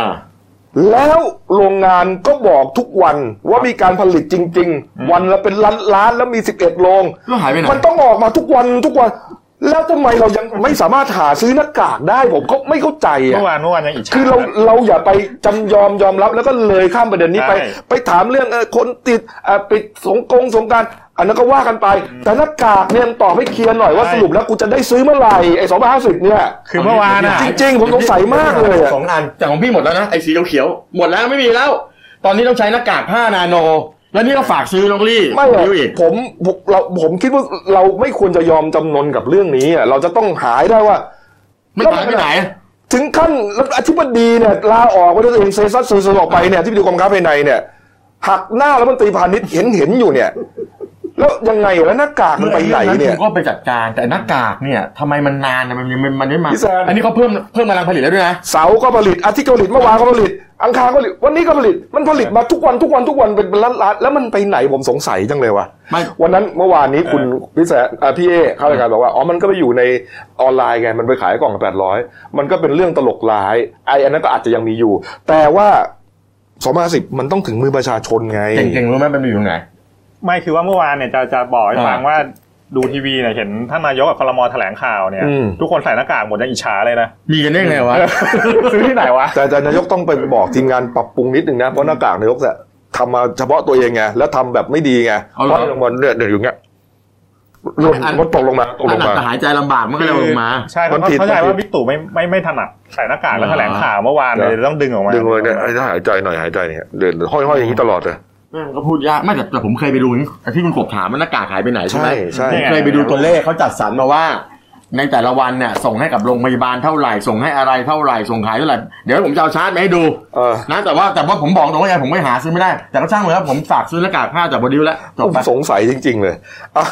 พักกูเดียวครับกลับมาคุยข่าวกันต่อช่วงหน้ามีเรื่องการเมืองนะมีเรื่องระเบิดที่ใต้นะครับ ผม แล้วก็เรื่องคนพลเมืองดีนะ เก็บหวยได้รางวัลที่หนึ่งด้วย ครั นะ บผม คืนเจ้าของด้วยนะพักกูเดียวครับกลับมาคุยข่าวกันต่อครับ เราจะก้าวผ่านไปด้วยกัน No COVID 19 อาการติดเชื้อจากไวรัสโควิด -19 ที่สังเกตได้ง่ายๆ ด้วยตัวเองมีดังนี้ มีไข้ เจ็บคอ ไอแห้งๆ ไม่มีเรี่ยวแรง และหายใจเหนื่อยหอบ อาจพบอาการปอดบวมอักเสบร่วมด้วย นอกจากนี้ผู้เข้าเกณฑ์ต่อไปนี้ สามารถตรวจเชื้อไวรัสโควิด -19 ฟรี 1. เพิ่งกลับจากประเทศกลุ่มเสี่ยง 2. มีอาการผิดปกติที่ระบบทางเดินหายใจ 3. มีไข้มากกว่า 37.5 องศาเซลเซียส 4. มีอาการไอ มีน้ำมูก เจ็บคอ หอบเหนื่อย ปอดอักเสบอย่างไม่ทราบสาเหตุ 5. มีประวัติใกล้ชิดหรือสัมผัสกับผู้ติดเชื้อ และ 6. ทำอาชีพที่ต้องพบปะชาวต่างชาติจำนวนมาก เราจะก้าวผ่านไปด้วยกัน No COVID 19 กับพวกเรา YouTube Daily New Life ขีด th เรา มาแล้วครับช่วง 2 ของรายการหน้าหนึ่งวันนี้ครับ เรื่องโควิด -19 ก็มีต่ออีกนิดหนึ่ง สักนิดหนึ่ง นะครับเมื่อวานนี้ก็เห็นว่ามีมาตรการช่วยเหลือนะฮะ ครับ พี่ ผ แจ๊ค ม ครับ เมื่อวานนี้ก็ทางอ่านางนฤมลนะฮะพินโยสินวัฒน์นะฮะก็โฆษกประจำสำนักนายกก็บอกบอกว่าที่ประชุมครมมีมติเห็นชอบมาตรการช่วยเหลือประชาชนที่ได้รับผลกระทบจากไอโควิด -19 เนี่ย ครับ เอาง่ายๆเลยง่าย ๆ คือมาตรการด้านน้ำด้านไฟฟ้า อืม ค่าไฟก็คือยังไงลดค่าไฟ3เปอร์เซ็นสามเดือน ก็คือเดือนเมษาเดือนพฤษภาเดือนมิถุนาสามเดือนนี้คุณลดไปเลยร้อยหนึ่งลดสามบาท ทุกบ้าน ทุกบ้านทั้งหมดเนี่ยนะรวมวงเงินของการไฟฟ้าฝ่ายผลิตการส่วนภูมิภาคเนี่ยห้าห้าพันหนึ่งร้อยหกสิบล้านบาท ครับ ทั้งหมดนะครับ อืม แล้วก็มีการยืดเวลาอ่าผ่อนผันการชำระค่าไฟของอ่าผู้ใช้ไฟฟ้าประเภทเอ่อเอ่อประประเภทธุรกิจโรงแรม แล้วก็กิจการให้เช่าที่พักอาศัยเนี่ยเขาบอกว่าเดือนเมษาเดือนพฤษภาเนี่ย ยืดไปได้เลย ครับ บินละหกเดือน อืม หมายความว่าเรียกเก็บคุณเอ่อเดือนเมษาใช่ไหมคุณผ่อนผันได้หกเดือน แต่ละบินก็คือเมษากับพฤษภาผ่อนได้อย่างละหกเดือน ครับ เสร็จแล้วก็มีมาตรการที่บอกว่าคืนเงินประกันไฟฟ้าเนี่ย อันนี้เนี่ยนะฮะ ก็ทั้งหมดเนี่ยจะได้รับผลทั้งหมดก็คือ 20 22 ล้านลายเนี่ย ก็ทั้งหมด 32,700 ล้านบาท อ่า ที่ว่าจะเริ่มวันที่ 25 ให้เราไปจัดการกันได้นี่แหละ เราวิธีการเนี่ยก็คือว่ายื่นทางออนไลน์ได้ใช่ไหม ได้ครับ ก็ เพ จะ ราะ มี ว่า วิธีการแต่ว่าต้องเริ่มวันที่ 25 คือ นะ คือคือถ้ายังบอกว่าให้ไปยื่นเอาเอาเอากระดาษอะไรของคุณเนี่ยนะ แล้วก็ไปยื่นกันการไฟฟ้าเนี่ยนะ ก็ถือว่า ดูดีๆไอ้ตอนรับเงินเขาจะให้ให้ให้ไปรับที่การไฟฟ้าด้วยนะ อ่า ระวังนะ ไม่มัน อันนั้นก็รวมตัวกันอีก หลักเกณฑ์เนี่ยมันออกมาแล้วแต่หลักเกณฑ์บางอย่างก็ยังไม่ชัดเจนอย่างหม้อแปลงเป็นของของคุณ โอนเงินเข้าบัญชีไปเลย เออ ใช่ไหม ก็ดูดูชื่อดูอะไรไม่แต่บางอย่างบ้านผมเนี่ยไม่ได้ว่านะคุณพ่อซื้อซื้อบ้านจัดสรรเนี่ยนะ อืม พอตอนแรกก็เป็นเป็นเอ่อมิเตอร์เนี่ยเป็นชื่อของเจ้าของหมู่บ้าน อืมอืมอืม แต่ตอนหลังคุณพ่อก็ไม่รู้เนี่ยอยู่มาเป็นจะจะชาติหนึ่งแล้วมั้ง อืมอืมอืม อันนี้ยังไม่ได้เปลี่ยนมิเตอร์เลยฮะไปดูชิบหายละคุณ อืม คุณพ่อเป็นคนไปจ่ายค่าไฟแต่เจ้าของหมู่บ้านตายไปแล้ว อ๋อ อั อั น น นี้ นี้ อัน อัน นี้ นี้ ต้ อี อง กประเด็นหนึ่ง อันนี้ประเด็นเราจะต้องไปติดต่อเขาเพื่อจะให้เปลี่ยนแปลงอะไรกันเราจะได้เพราะว่าบางครั้งเนี่ยเขาต้องต้องจ่ายเงินคนที่เป็นเจ้าของจริง แต่ประเด็นที่ชัดเจนเนี่ยก็คือว่าเจ้าของบ้านที่มีชื่อตรงกับผู้ใช้ไฟ ได้เลย เนี่ย ควรจะโอนเงินตรงให้เขาเลย เออ นะ ตรงได้ ก็เป็นการลดการแน่นอนนะเรื่องโลกนี่แหละนะ อืม เป็นเรื่องของมาตรการของรัฐบาลอยู่แล้วเนี่ยนะฮะ อ่ะ คือไม่ควรไม่ควรจะฉลาดน้อยอะเรื่องนี้นะเอาพูดตรง ๆ ๆ ก็ นะ โอ ฮะ เคก็มีเรื่องค่าไฟแล้วก็มีค่าน้ำด้วย อ่ะค่าน้ำว่าไง ประปาก็เหมือนกับค่าไฟแหละครับ ครับ ก็ก็ลด3%ไปนะ โอ้ ก็ ดี ก็ ดี ก็สามเดือนเหมือนกันก็คือเอ่อ ลดน้ เม อย ษาพฤษภามิถุนา อะไรนั่นเก่ง มันลดน้อยสามเปอร์เซ็นต์อ่ะน่ารักห้าเปอร์เซ็นต์สิบเปอร์เซ็นต์ไปเลย แหมแค่นี้เดี๋ยวจะบอกให้ฟังว่าทำไมลดแค่นี้ เอออั อันนี้ก็รวมก็ประมาณ 330 ล้านบาทแล้วนะ เสร็จแล้วก็มีก็ยืดการชำระไอ้เนี่ยเรื่องค่าแบบปลาของพวกธุรกิจโรงแรมลงที่พักให้เช่า ครับ สองบิน อืม ก็คือบินละหกเดือนคุณก็ว่ากันไป อืมอืม เสร็จแล้วก็มีการคืนค่าคืนค่าประกันน้ำให้อีก อันนี้ก็ก็รวมวงเงินก็ประมาณ 2,834ล้านบาทเบ็ดเสร็จอ่าอ่าลดค่าน้ำสามเดือน ค่าไฟสามเดือน อืม ยืดอายุการจ่ายของพวกเอ่อผู้ประกอบการโรงแรมห้องเช่าอะไรพวกเนี้ยนะ ครับ ไป 2 บิน 6 เดือน แล้วก็คืนเงินประกันเอ่อไฟประกันน้ำเบ็ดเสร็จใช้วงเงินทั้งหมด 41,000 ล้านบาท อืมก็เป็นเรื่องของน้ำไฟทั้งหมด ถูกต้อง ครับ ถูกต้อง เนี่ยก็เป็นมาตรการหนึ่งนะฮะ ครับผม อ่ะปิดท้ายจริงๆกันแล้วกันนะครับ เรื่องโควิดนะครับแหมคุณแมทเทลดีนนะครับแล้วก็คุณลีเดียสลันรัตน์นะฮะคู่สามีภรรยานักร้อง ดาราชื่อดังที่ติดทั้งคู่เนี่ยนะครับโควิด -19 เนี่ย ครับ เมื่อวานก่อนคุณแมทธิวดินก็มาโพสต์ไอจีอีกครั้งหนึ่งนะฮะบอกว่าเมื่อวันที่ 16 มีนาคมที่ผ่านมาครับ เป็นวันครบรอบวันแต่งงานของทั้งคู่นะก็คุณแมทธิวดินก็เลยเอ่อโพสต์ข้อความสุดซึ้งผ่านไอจีส่วนตัวนะก็ประมาณว่าวันนี้ครบรอบ 5 ปีแต่งงานปกติจะต้องนอนอยู่ที่บ้านด้วยกัน ครับผม นะฮะจะต้องเรียกว่าอาจจะต้องไปทานอาหารกันนะฮะแล้วก็มีการจูบกันหอมกันเป็นเรื่องปกติเนี่ยนะฮะแต่ว่าปีนี้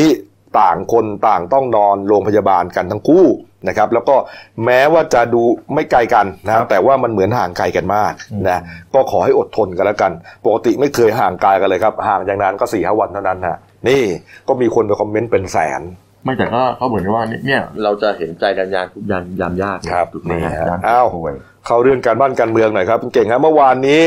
อ่าท่านนายกนะครับก็มีการประชุมครมใช่ไหมที่ทำเนียบสวมหน้ากากอนามัยแบบผ้าลายไทยด้วยนะ เมื่อวานก็ก็สังเกตอยู่นะ ตอนตอนนั่งประชุมเนี่ยเขานั่งห่างกันประมาณเมตรหนึ่งเลยนะ แต่พอย้อนยืนแถลงเนี่ยแถลงติดกันเด้เลย เอาไม่ได้ดิไม่ได้ดิกล้อง ลืมลืมไม่คือมันอาจจะเดี๋ยวอาจจะตกเฟรมไง เออ เออ เออ ก็จริงๆเมื่อวานพี่บิ๊กป้อมเขาลาลาประชุมด้วย เราก็สงสัยบิ๊กป้อมเป็นอะไรหรือเปล่าสรุปไม่เป็นไรหรอกเจ็บเข่าตอนลุกเข่าชนโต๊ะก็เลยลาประชุม โห กร สรุป ม ความป่วยไม่ไม่ใช่เรื่องแปลกหรอก อืม แกแก่แล้วเนอะก็น่าเห็นใจกันแหละ แต่ว่าจริงๆ เมื่อวานประเด็นการเมืองจริง ๆ มันจะเป็นในทำนองดราม่านะ มันจะไปอยู่ที่พรรคพลังประชารัฐ โอ้ เมื่อวานเนี่ยก็คือเรื่องของเรื่องเนี่ยมันมันมาจากทางภรรยาคุณทศพลเพ่งคล่อม คุณทศพงศ์เนี่ยเป็นคณะทำงาน อืม กฎหมายพรรคพลังประชารัฐเนี่ยภรรยาเขาเนี่ยก็คือคุณพัทรมนเพ่งคล่อมเขาก็เบิร์ตเดย์ไง Birthday เบิร์ตเดย์ปาร์ตี้ อืม จัดงานวันเกิดแล้วก็ชวนสสในพลังประชารัฐเนี่ยก็มาร่วมวันเกิด ปรากฏว่าก็มีสสคนหนึ่งนะครับ คุณทิติพัฒน์โชตเดชาชัยอนันท์ เขาจัดกันที่บ้านของคุณ คุณศิ ศิ ระ ระเจนจา เจนจา คะ คะ นะ อืม สสหลักสี่นี่แหละ ใช่แล้วก็มีคุณทิทิติพัฒน์เนี่ยเป็นสสกทมก็ออกมาท้วงติ่งว่าไอ้ช่วงเนี้ยสถานการณ์โควิดมันระบาด อืม เพราะฉะนั้นเนี่ยมันแบบไอ้งานโรงงานเลี้ยงเนี่ยมันมันก็ควรจะเลื่อนไปหน่อย ดีหรือเปล่า เขาโพสต์ในกลุ่มไลน์ของพลังประชารัฐ อืม ใช่ไหม ใช่ เออปรากฏว่าพอโพสต์ไปงี้ปุ๊บ เจอแซะเลย อ่าทาง คุณเอ๋ปารินา ครับ แล้วก็เข้าเข้าเข้าไปบอกว่า ถ้าเกิดจะเอาอย่างนี้ก็คือก็ต้องแจ้งทุกงานแหละงานบวชงานแต่ง คือเหมือนกับว่าพูดเหน็บอะ ควรงด อืม กิจกรร ถ้าม พูดอย่างนี้ก็นั้นเหมือนแต่างก็ต้องงดหมดละค่ะอ่ะประมาณนี้ใช่ไหม คือ ใช่ คือคนที่เขาโพสต์เตือนเนี่ยเขาเป็นห่วงว่านายกเนี่ยมีมีมาตรการเนี่ยไปเตือนคนนู้นคนนี้ประชาชนว่าพยายามอย่าไปอยู่อย่าจัดงานเลี้ยงอะไรกันเลย มันจะได้ แต่อันนี่พอทำเองเนี่ยเขาก็กลัวว่าตอนนี้โดนงานเข้าตั้งแต่เรื่องประชาชนโง่รอบหนึ่งแล้วใช่ไหม อืม เดี๋ยวว่าโดนรอบนึงเขาบอกเดี๋ยวก็พยายามจะหางานให้นายกกันเปล่าๆ อืม เพราะว่าสังคมเขาจับตาดูอยู่คือถ้าเลื่อนได้ก็เลื่อนไม่ทำได้ก็ไม่ต้องท อืม ำกลายเป็นโดนแซะงั้นก็ไม่บอกให้ช่วยเลยดิ งานแต่งก็ไม่ต้องทำงานบวชไม่ต้องท แต่มันจัดไปแล้วไง นั่นไง มันจบไปแล้วไง คุณเอ เออ ก็ร้องเพลงด้วย ำเอ้ามีมีคลิปอยากฟัง ไม่ได้ เสร็ ไม่ได้จแล้ว ไม่ได้ฟังทางทางทางคุณวิรัตรัตนเศรษฐ์ประธานวิพัฒบาลเนี่ยไอ้แกก็ชี้แจงอะนะว่าว่าไอ้การจัดไอ้ปาร์ตี้เนี่ยมันเป็นการนัดหมายล่วงหน้า วงเล็กไม่ใช่งานใหญ่ แล้วก็มีประมาณ 20 คน คนไม่ได้เยอะ แล้วก็เป็นเรื่องปกติของส อืม สแล้วก็ไม่อยากจะไปขยายความ แต่ว่าประเด็นที่ผมอยากอยากจะชี้ให้เห็นก็คืออย่างนี้ คือว่าสสเนี่ย ในฐานะที่แบบเป็นผู้แทนไง ครับ จริง ๆ ถ้าเกิดคิดให้ลึกไปอีกชั้นมากกว่าปาร์ตี้เนี่ย มันเป็นการทำให้เป็นตัวอย่า ถู ง กต้อง ของชาวบ้าน ถูกต้อง เป็นตัวอย่างถ้าเกิดชาวบ้านเห็นอย่างเงี้ยอ่ะเดี๋ยวก็สอสอจัดได้กูก็จัดบ้าง ก็ถูกต้อง อืม จะมาบอกว่าวงเล็กเนี่ยนะ วงเล็กยังไงก็ยี่สิบกว่าคนเนี่ยนะยี่สิบคนเนี่ย มันก็ขนาดไอ้ไอ้ทองหล่อน่ะ อืม โต๊ะสิบเอ็ดคนยังติดกันเลย อืม ใช่ไหมมันมันจะมาบอกวงเล็ก ใช่ ตรงไรมันมันไม่ใช่หรอก ประเด็น นะ คือมันต้องเป็นเป็นตัวอย่างไงแต่ว่าจุดอ่อน ใช่ ของสังคมเราตอนตอนนี้ก็ก็คืออย่างนี้ไอ้ปัญหาที่มันแก้ยากๆเนี่ยคือว่ามันดันมีข้อยกเว้นให้คนบางกลุ่มไง อืม พอคนบางกลุ่มทำได้เนี่ยไอ้การแก้ปัญหาต่างๆเนี่ยมันก็จะเริ่มยากขึ้นเรื่อย ใช่ อืม คนก็ไม่อยากจะทำตามที่ ใช่ ระบุไว้ในการ อืม ข้อบังคับอันใหม่ ๆ คือ ใช่ ในเน็ตเขาก็เรียกกันว่าอภิสิทธิ์ชนอภิสิทธิ์ชนนั่นแหละ อื อืมนะจริง ๆ มันก็ไม่ได้มีความผิดอะไรนะพูดถึง ไม่ได้ นะ ผิด อ่าแต่ว่า เหมาะสมอ่ะ มันต้องยกระดับไปอีก ยกระดับเออก็ขอให้ทุกคนปลอดภัยกันแล้วกัน ไม่มีใครติดอะไรกันแล้ว ไม่ กัน ประประเด็นคือไปจัดที่บ้านคุณศิลาใช่ไหม เออ แล้ววันนี้คุณศิลาเนี่ย เมื่อวานไปตรวจ อ๋อคุณอยู่แล้วไปตรวจอ่ะ ไปตรวจยังไม่รู้ผล เออ วันนี้ไปประชุมกรรมาธิการปปช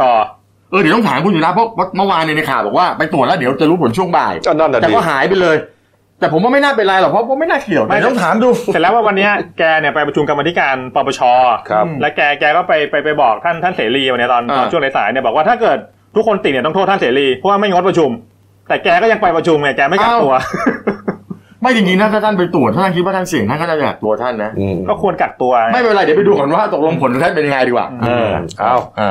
มีอีกเรื่องหนึ่งครับ หายไปนานนะฮะ เรื่องเอ่อเหตุป่วนใต้นะครับ เมื่อวานเกิดขึ้นนะช่วงสายๆเลยครับพี่แสนครับที่ยะลาฮะ เมื่อวานช่วงประมาณสักสิบโมงสามสิบสี่นาทีเอาเวลาเป๊ะๆแล้วก็แล้วกัน เมื่อวานนี้ก็ทางตำรวจสพเมืองยะลาเขารับแจ้งมีเหตุ รอบวางระเบิดหน้าศูนย์อำนวยการบริหารจังหวัดชายแดนภาคใต้ อืม เราเรียกสั้นๆว่าสอบต ครับ นี่ก็ตั้งอยู่ที่อำเภอเมืองจังหวัดยะลานะครับ อืม ปรากฏว่าก็ไปตรวจสอบปรากฏว่ามีการรอบวางระเบิดไปสองจุด จุดแรกก็คือหน้าป้ายของของสอบตเลย ครับ เห็นไหมครับอันอันนี้รูปอันนี้รูปขวาใช่ไหม อันนี้อั อั น น นี้ นี้รูปปกติ อ่ายังไม่ได้เกิดเหตุ ยังไม่ได้มันจะมีถุงดำๆอยู่ทางซ้ายของป้ายนะฮะ เห็นไหมครับถุงดำๆนั่นน่ะก็คือเขาเอาระเบิดลูกแรก ไปวางไว้ก่อนไม่ใช่เฟี้ยงแล้วนะเขาจะเอาเฟี้ยงไม่ใช่ อืม เอาระเบิดลูกแรกไปวางไว้ตรงนั้นก่อน อืม เสร็จแล้วก็ขับรถรถรถกระบะเนี่ยฮะกระบะโตโยต้าเนี่ยมาจอดไว้ข้างหน้าเห็นไหมฮะ ครับ อันนี้คือคาร์บอม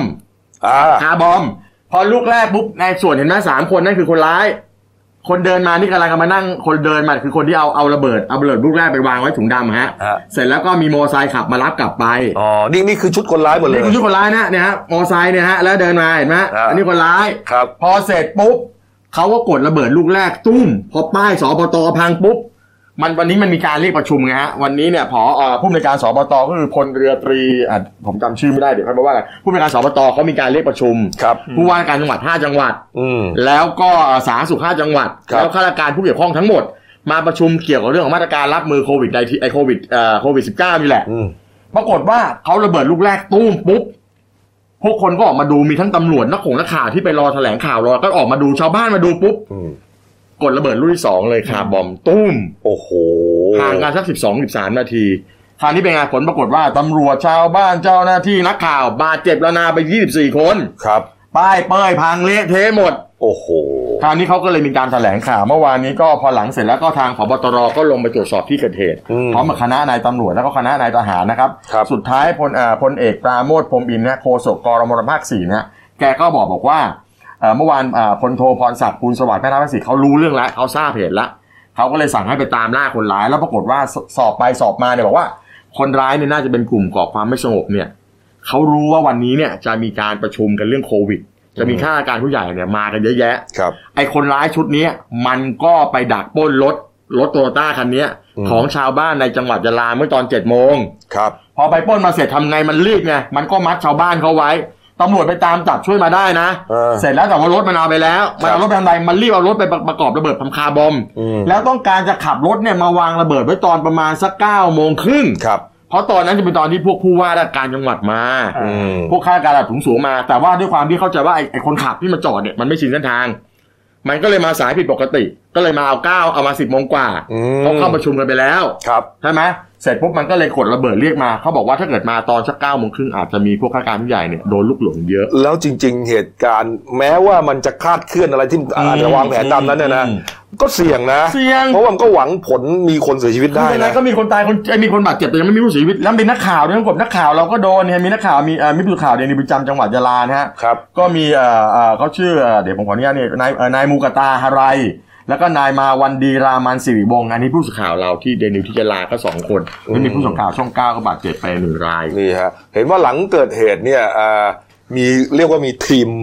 ทีม ทีม โอ้โหผมผมเห็นแล้วผมเป็นเป็นความหวังของประเทศเราเลยอ่ะ อ่ะใช่เลยนี่เลย เอาจริงๆนะผมดูแล้วคือโอเคนะท่านผบท่านดีนะท่านผบตรเนี่ย เออ ท่านพาทีมไปเลยมีรองโฆษกที่ส่วนใหญ่แถลงข่าวไม่ค่อยเห็นจับปืนหรอกนะ กฤษณะ ลงไปด้วย พัฒนาเจริญฮะ เออ เออ ไปกันเนี่ยโอ้โหที่เดินกันอย่างอื้อหือเท่อะแต่โจรไปหมดแล้วครับ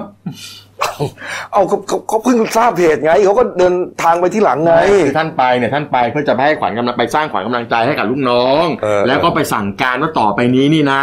พวกคุณเนี่ยถ้าเกิดเจอเหตุนี้ต้องพยายามตามจับกลุ่มคนร้ายให้ได้โดยเร็ว ครับ แล้วก็ไปสั่งให้ทุกโรงพักในพื้นที่ 5 จังหวัดเนี่ยต่อไปนี้ก็เอ่อก็ต้องต้องเร่งพยายามให้กับประชาชนว่า ถ้าใครเห็นเบาะแส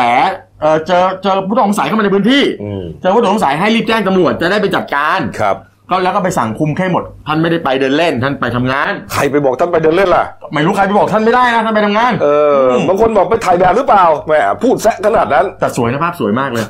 เอาภาพบนรถอีกที สินี่มันนี่มันเป็นโปสเตอร์หนังอะไรเลยนะเนี่ย คิดอยู่เลยเหมือนดูหนังแอคชั่นหรือเป เอ ล่า อดูนะแบบ ไม่ดูนะแต่ละคือก็ผมเอาสำสำหรับผมนะถ้าไม่ได้คิดเป็นหมดโคตรเท่เลยว่ะ แต่อะไรนะจนไปหมดแล้ว โดนไปหมดแล้ว เอาเอา อ่ะยังไงยังไงเราก็เป็นกำลังใจให้กับสามจังหวัดชายแดนภาคใต้นะให้ให้จับคนร้ายได้ ครับครับครับ อ่า เอาละครับอ่ะมาปิดท้ายครับนี่ฮะมีคนดีก็ยังอยู่ในสังคมนะกรณีคุณเจรพัฒน์เวชกามาครับอายุ 26 ปีครับเป็นผู้จัดการร้านสะดวกซื้อเซเว่นอีเลฟเว่นนะฮะที่ตั้งอยู่ในเอ่อตลาดแม่ยุพินนะครับที่ตำบลหมูหมน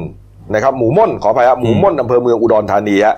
นำลอตเตอรี่ถูกรางวัลที่หนึ่งนะฮะเอ่องวด 16 มีนาคม งวดที่ผ่านมานี่เองหนึ่งใบนะฮะก็ถ้าได้รับเงินก็ 6 ล้านบาทฮะมีคนเก็บ ได้ก่อนหวยออกมาให้กับคุณเจรพัฒน์เองฮะคุณเจรพัฒน์เอาไปมอบให้กับตำรวจที่สพย่อยนาขาที่เมืองอุดรธานี ลงประจำวันไว้เพื่อหาเจ้าของฮะ เรื่องนี้ครับอ่าพลตำรวจตรีนันทชาติสุภมงคลผู้การจังหวัดอุดรธานีนะครับ ก็เดินทางมาตรวจสอบ มาสอบถามคุณเจรพัฒน์ว่าเรื่องราวเป็นยังไง ใช่ มาดูกล้องวงจรปิด อืม คุณเจรพัฒน์ก็เล่าให้ฟังพร้อมกับให้ดูกล้องไปด้วย อืม บอกว่า 15 มีนาคมก่อนหวยออกหนึ่งวัน ตอนเย็นๆ มีผู้หญิงคนหนึ่งฮะสวมเยื้อยืดปกติเนี่ยนะอายุสัก 40 ปีมากับลูกสาว 10 ขวบ สวมหน้ากากอนามัย ในกล้องมันเลยเห็นหน้าไม่ชัดนะฮะเดินถือลอตเตอรี่ใบนั้นอะมาให้กับพนักงานในร้าน บอกว่าเก็บได้ เก็บได้ข้างตู้เอทีเอ็มหน้าร้าน อืม ไม่รู้ของใครไปหาเจ้าของให้หน่อย อืม แต่นั่นคือยังไม่รู้ว่า ครับ ว่าถูกหวยนะครับ ก็เก็บให้ฮะ พอเก็บได้เสร็จปุ๊บนะครับ วันรุ่งขึ้นหวยออก ปรากฏว่าลอตเตอรี่ใบนั้นถูกรางวัลที่หนึ่งฮะคุณเจรพัฒน์ก็ไม่ได้รู้สึกว่าจะอยากได้ลอตเตอรี่ใบนี้เป็นเจ้าของฮะ อืม รีบเอาไปให้ตำรวจ เพื่อตามหาเจ้าของที่แท้จริงต่อไปฮะโอ้โห เรื่องนี้ก็เลยตำรวจก็เลยกล่าวชื่นชมนะฮะการทำการกระทำของคุณเจรพัฒน์นะครับนี่ฮะรวมถึงสองแม่ลูกคนนั้นด้วย ตามกฎหมายเนี่ยคืออย่างนี้สองแม่ลูกเนี่ยเก็บได้ยังไม่รู้ว่าถูกรางวัลที่หนึ่งถูกไหม ใช่ ก็เอามาให้บริการเซเว่น อืม พอหวยออกผู้ใหญ่ไม่รู้ก็ไปให้ตำรวจ ครับ ถ้าสมมุติเราตามตัวเจ้าของ ซึ่งเรียกว่าคนบุญมีแต่กำบังเนี่ย อืม ไม่ได้ อืม มันจะตกเป็นของคนเก็บได้ไหม อันเนี้ยก็ยังผมยังไม่ได้เตรียมมานะ ไม่เพราะว่าในในในนี้ไม่ใช่ในนี้เขาบอกอย่างนี้เขาบอกในเนี้ยให้ต้องให้ตามหาคนที่เก็บได้ก่อน อ่า แล้วก็ตามหาเจ้าของด้วย ออ ผมเข้าใจว่าสมมุติเราเก็บได้เอ่อเราเก็บได้แล้วไม่มีเจ้าของมามันน่าจะเป็นสิทธิ์ของเรา แล้วมันจะพิสูจน์ยังไงว่าคนที่มาแจ้งว่าเป็นเจ้าของเนี่ยเป็นเจ้าของตัวจริง สมมุติว่า โอ้อย่างนี้มันไม่ได้เขียน เออ ไม่ได้อะไรแล้ว คุณเก่งก็อยากได้ ผมก็เลว อืม พี่แซงก็อยากได้แล้วจะพิสูจน์ยังไง อืม ใช่ไหม ไอ้อย่างอย่างแรกที่ง่ายๆที่สุดนะเอา เออ ง่ายๆเลยตรวจเลาะเลาะลายนิ้วมือก็ได้ อ่าเป็นไปได้ ลายนิ้วมือสมมุติว่ามีของมีของมีของคุณป้าที่ มั เก็บได้ มันควรจะมีลายนิ้วมือของที่คนมาแจ้งสักอันหนึ่งอ่ะ อ่า เพราะว่าเวลาซื้อมันต้องจับถูกไหมคุณ ต้อ เก่ ง ง มันอาจจะมีของแม่ค้าอ่ะของคนซื้อของแล้วก็ของคนจับแล้วก็ของอะไรของของของผู้จัดการเซเว่น และอีกอันหนึ่ง ของพนักงาน อ่า ของเด็กที่จับอะไรเนี่ยมี ครับ แค่นั้น และอันหนึ่งก็คือกล้องวงจรปิดไง ใช่เขาบอกเขาจะไปไล่กล้องวงจร มัน ปิด จะต้อง ดู พอเห็นได้ว่าใครมาทำหล่นเป็นลูกค้าแถวๆนั้นแหละ อันนี้เขาให้พุ่มกับสพเมืองที่อุดรเนี่ยเป็นหัวหน้าทีมไปสืบมาที่เป็นของใคร ครับ เออ ผ นะ มว่าผมจะรีบไปแสดง ตัว ของผมของผม ติดคุกนะผมผม ขอบคุณเล่นอ่ะดูหน้าหนึ่งหน่อยนะครับนี่ฮะอ่าก็หลายเรื่องหลายราวนะครับ นี่